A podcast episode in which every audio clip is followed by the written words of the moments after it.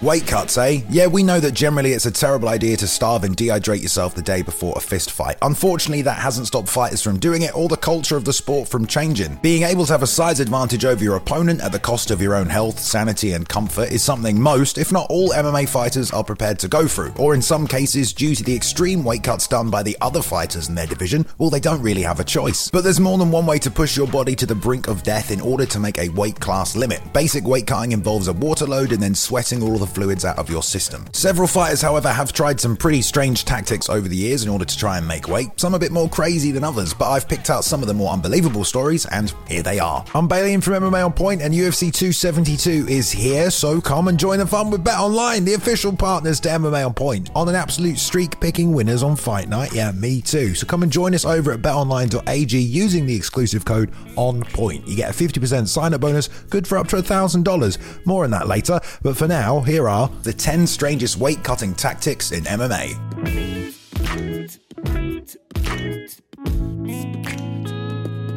Number 10 Chris Weidman, Peanut Butter.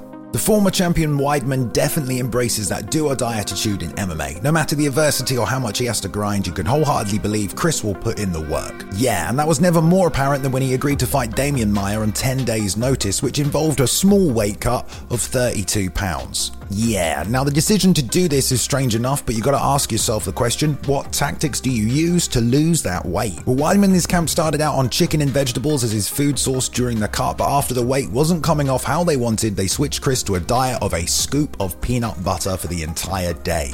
A couple days where I'm eating like a spoonful of peanut butter here and there just to keep myself going. It was rough, and I'm just happy that the opportunity paid off which apparently is somehow enough energy to not only keep a human being alive, but to somehow make the weight. He said when he was weighing in, his body was so dry, the towel being used to cover his dignity was being drawn and stuck to his body from the static electricity he was creating. Somehow, though, he made the weight and even won the fight. Peanut butter only as a diet in order to make weight seems absolutely crazy, but apparently it worked for Chris. Guys, just a complete savage. Number 9. Laxatives. Derrick Lewis is a pretty big guy, and for the majority of his career, all he seemed to need was his KO power, and that was enough. I mean, he even admitted to basically eating whatever he wanted and never really training like an MMA fighter. No, all my fights, I never trained or prepared myself like an MMA fighter. I ate whatever I want and I really didn't train hard. But as he faced tougher competition in the UFC, obviously some things needed to change. Heavyweight has a limit of 265 pounds. Now, for some, that's not an issue at all. In fact, a lot of the great heavyweights of all time, Stipe Velasquez, well, they often weighed in quite a bit under the limit. But for Derrick, he reportedly was walking around about 285 pounds, so he needed to make a bit of a cut. So yes, he changed his diet, but also something else that helped Derrick and actually quite a lot of fighters, I'm sure, just none of them want to come out and say it, laxatives. One half teaspoon for fast, effective relief. Now, this is a careful science. No one wants to be pooping all over the cage come fight night. I mean, ask Justin Kish. And even inside the collegiate wrestling world, they'll tell you, you better time that shit right. I mean, literally. But Lewis explained that his 20 pound weight cut is made easy by the use of laxatives throughout fight week. I took laxatives, I took laxatives yesterday. It was like peeing on my asshole.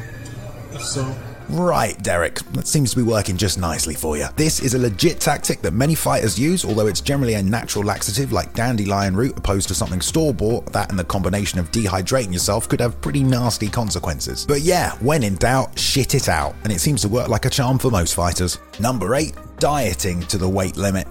A lot of the early days of MMA were about discovery and experimentation how to train, how to fight, how to diet and compete as a proper athlete. Weight cutting already existed as a major part of collegiate wrestling, so once weight classes were established in the UFC, obviously this became part of the sport. The thing is, everyone in America kind of already knew how to do it. They knew about salt baths and ways to waterload the body. In the rest of the world, we weren't as lucky. Take Mike Bisping, for example. By and far the UK's biggest talent in the UFC for a number of years, and he first competed at 205 pounds. But after a few years, he realized that walking around at the weight he fights at wasn't exactly giving him an advantage. That and he ate a whole Burger King meal the day before weigh-ins, realised it didn't make any difference and figured there was probably a little wriggle room to change weight classes. Also, the first loss of his career came against Rashad Evans, who had been sweating out with his team in the sauna the day before the fight while he was in a Chinese restaurant happily eating his chow mein. Only problem is, well, no one in the UK really knew what they were doing. It's not like we have a collegiate wrestling program, so Mike did the only thing he could think of, start to diet and lose those pounds. In fact, he dieted all the way down to 100 185 pounds. At UFC 83 before his middleweight debut, he bumped into Eddie Bravo in the elevator, who told him he could probably cut to 170 given how much he weighed before the process had even started. Eventually, Mike figured out his own system, but dieting all the way down to your weight class is a pretty strange way to cut weight. I mean, heck, it's probably the safest way,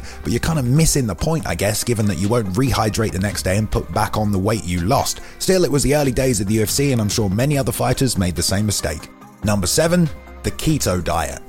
Ahead of her title defense at UFC 200, Miesha Tate was quick to share her new diet that seemingly everyone on the planet was trying out in 2016. Keto, baby. The only problem is for a pro athlete that relies on stamina, strength, and endurance, perhaps enduring a state of ketosis for the weight cut and the fight itself is probably not the best idea. I mean, fighters like Bisping have talked at length about how important carbohydrates are to the process. And that affects your recovery, right? You're not taking on the carbohydrates that you need. The carbohydrates are super important for recovery in your training process. But you know, forget about all of that. There's definitely some benefits to keto, right?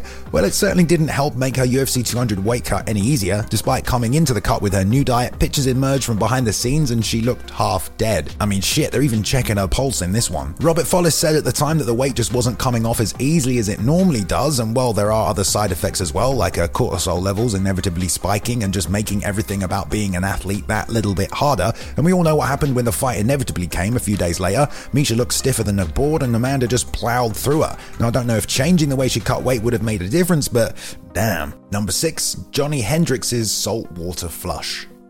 Now, Johnny Hendricks certainly had a lot of trouble making weight towards the end of his career. I think it kind of started around the time the IV ban came in, but to be honest, I'm sure it's been a problem for most of his life. At UFC 192, however, things got pretty serious. After firing his nutritionist and coming into training camp somewhere in the 210 pound mark, he didn't make life easy on himself. He'd worked with Mike Dolce previously, an expert but expensive nutritionist, and had cut weight himself for the Matt Brown fight, so was ready to try it again himself. The only thing is, he basically botched it. Dolce believed it was due to the amount of weight he was trying to cut and his body fat percentage. Supposedly, he had tried to do what Ronda Rousey does a salt water flush. She eats nothing but salty food for a week so her body bloats, then, when it's time to fight, she cuts out all the salt and, with the help of a steam room, releases all the fluid in her body. But it seems like Hendricks tried to do the same thing, but he suffered extreme constipation. That meant he was unable to pass waste. This led to an intestinal blockage and, yeah, eventually kidney stones. This is pretty life threatening stuff, and the fight with Woodley was scrapped. A saltwater flush sounds pretty risky, it seems like you gotta get the science spot on when attempting it,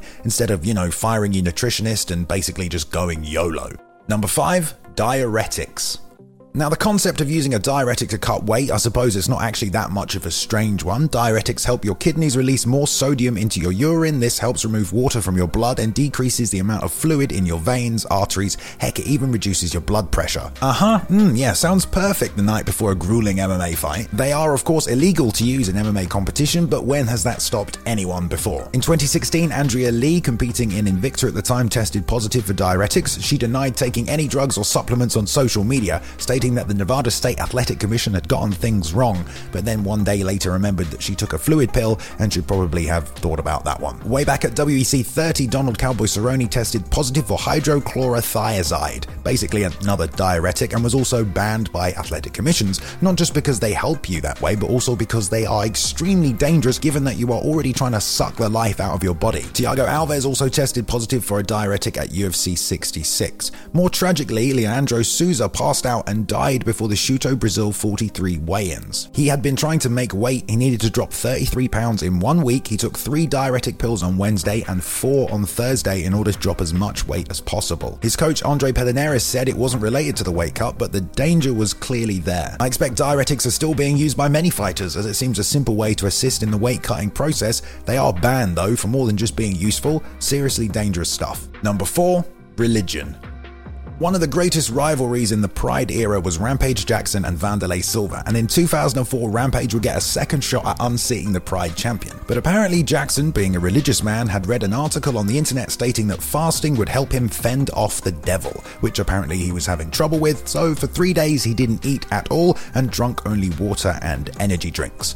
Yeah, that'll turn anyone into a monster. Rampage told Josh Gross at MMA Fighting, it helped me out a lot spiritually, but he also admitted I didn't know that it was going to take my energy. I thought I was going to be fine, which is kind of hard to believe given that, you know, you were preparing for literally the hardest fight of your life and you decided to stop eating for three days. But it did help him make the Pride middleweight limit, and considering Rampage has had a lot of problems cutting weight in the past, this seems like something that could work for him. Only the whole not eating thing didn't really help him in the fight. His coach Oyama kind of noticed him already slowing down after just five minutes, and after the fight, in which he was brutally KO'd, he asked Rampage what had happened, and he explained that he hadn't eaten for three days. Oyama couldn't bring himself to speak to him for a good long while after that. He was pretty upset, I guess. It was this same kind of religious fast that led to him driving his Ford monster truck through lanes of traffic in a police chase. Still, religion certainly is one way to cut weight. Faith is powerful enough to ward off the feelings of hunger, and I'm sure it helps a lot of fighters battle through weight cuts. But fasting, I mean, that's a pretty ridiculous tactic. Number three, enemas. You know, they say the human intestine can hold up to 20 pounds of waste. I mean, it really depends on your diet, but also do yourself a favor and don't Google this subject. I saw some serious shit. Again, literally. But hey, as a fighter, you get desperate. You want to drop those pounds no matter what. Well, Gabe Ruediger on The Ultimate Fighter was having a bit of trouble making weight, and that was before his team started locking him in the sauna. Also, lying naked by the pool doesn't help you cut weight, just an FYI. So, his suggestion? Head to the clinic and have them suck out what's still left inside his body, which led to one of the more uncomfortable moments in Ultimate Fighter television. Still, desperate times, eh? Did that help him make weight? Well, no, not really. Yeah, his teammates weren't exactly happy about it either, although they all seemed to have a pretty good laugh at his expense. But colonics and enemas, yeah, they are definitely used by fighters to cut weight. Dirty Tom Lawlor used to love them. Uh, two losses uh, in two fights that I. Sorry, I just saw a piece of myself go by. Darren Till even had colonic hydrotherapy as part of that brutal weight cut before the Stephen Thompson fight. Yep, this one is pretty strange, but actually more common than you think. Number two, shaving your hair.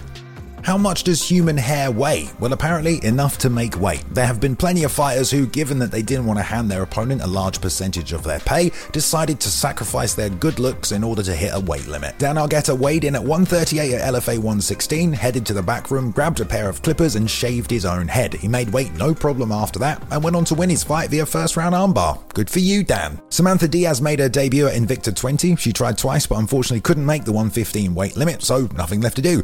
Grab a pair of scissors, coach. Oh, you don't want to do it? Well, how about legendary MMA photographer Esther Lin? You know what? Right now, I'm, I don't really care, but let me drink, let me hydrate. I think I'm gonna cry just because I. She lost 0.3 pounds, which was just enough to get her under 116 and make weight. Didn't matter though, she was fighting Miranda Maverick, and we all know how good she is. Back in 2014, Bellator champion Daniel Straus was making his first title defense, and obviously, as the champion, you have to hit that weight limit right on the money, which unfortunately he didn't do, so he had to cut off his dreadlocks, which I can only imagine took a few years to grow. Still, he made weight, but unfortunately lost the fight and his title anyway. There was also that time when Ortega was suddenly bald. He kind of denied it was for making weight, but it didn't stop the community from speculating. I mean, it had been reported he almost had to cut it when trying to make weight against Renato Moicano earlier in his career. He donated his hair to charity, though. I mean, Johnny Hendricks almost had to shave his beard at one point. It's a sneaky tactic, but I mean one that clearly works. Shave that head and get every pound advantage you can, I say. Number one, giving blood. Some of you will remember Cody McKenzie in the UFC. He was on The Ultimate Fighter and had a few fights in the promotion afterwards. He was actually a pretty interesting prospect as well because by the time he'd made it to the UFC, he was 11 0 with 10 of those wins coming by guillotine. Yeah, the man loved it, even at his own modified version called the McKenzatine. I could talk all day about his technique, or those shorts he wore that one time, but this is about weight cutting. Now, Cody's always been a guy that does things his own way, training methods, heck, even his fight style, but when he had to cut weight for the Battlegrounds 8 man MMA tournament, he took things to a new extreme. Instead of your standard weight cut, Cody decided to have a pint of blood removed from his system in order to make the weight limit. Yeah, I know, pretty crazy. Now, apparently, it takes up to six weeks for your body to replace the red blood cells lost by this process, and no, you can't just re inject it back into your body after weighing in. That would be blood doping. And no, I wish I could have put it back in. Although I guess if your body hasn't had a chance to reproduce the missing blood, it wouldn't really work in the same way. I'm not a doctor. Either way, yeah, having your blood removed the day before a fight, shit, an MMA tournament nonetheless, is hardly a sensible idea. Still, apparently he had been working on a fishing boat and had barely trained, so blood or no blood, it's unlikely he would have made a difference to his performance. He was submitted in the second round. It's probably the most extreme thing you can do before a fight to make weight. You know, unless you're Blade or someone. Thanks again to our official partners Bet Online. With UFC 272 coming in hot, make sure you join in with the fun over on betonline.ag. Use the code ONPOINT and you get a 50% sign up bonus good for up to $1,000. Then watch as your picks become hits. See you at the Violence Fight fans. Big shout out to my man Lawton for editing today's video. Jump on over to Twitter and follow him at Lawton underscore Veerkan. Shout out to Ben Rosette and the excellent music he provided during the intro video. His music can be found on streaming platforms everywhere. There is a link in the description and follow him at Ben Rosette on Instagram and on Twitter. Thank you very much for watching everyone today. Please go ahead and like and subscribe if you did enjoy the content. We upload at least three videos every week for your viewing pleasure. Go ahead and leave a comment below if you want to join in the discussion and follow us on Twitter at MMA on point and myself at Balian underscore plays. You can now jump in and join the community Discord as well if you want to continue the discussion further. And I hope you've enjoyed yourselves. I'll see you in the next one.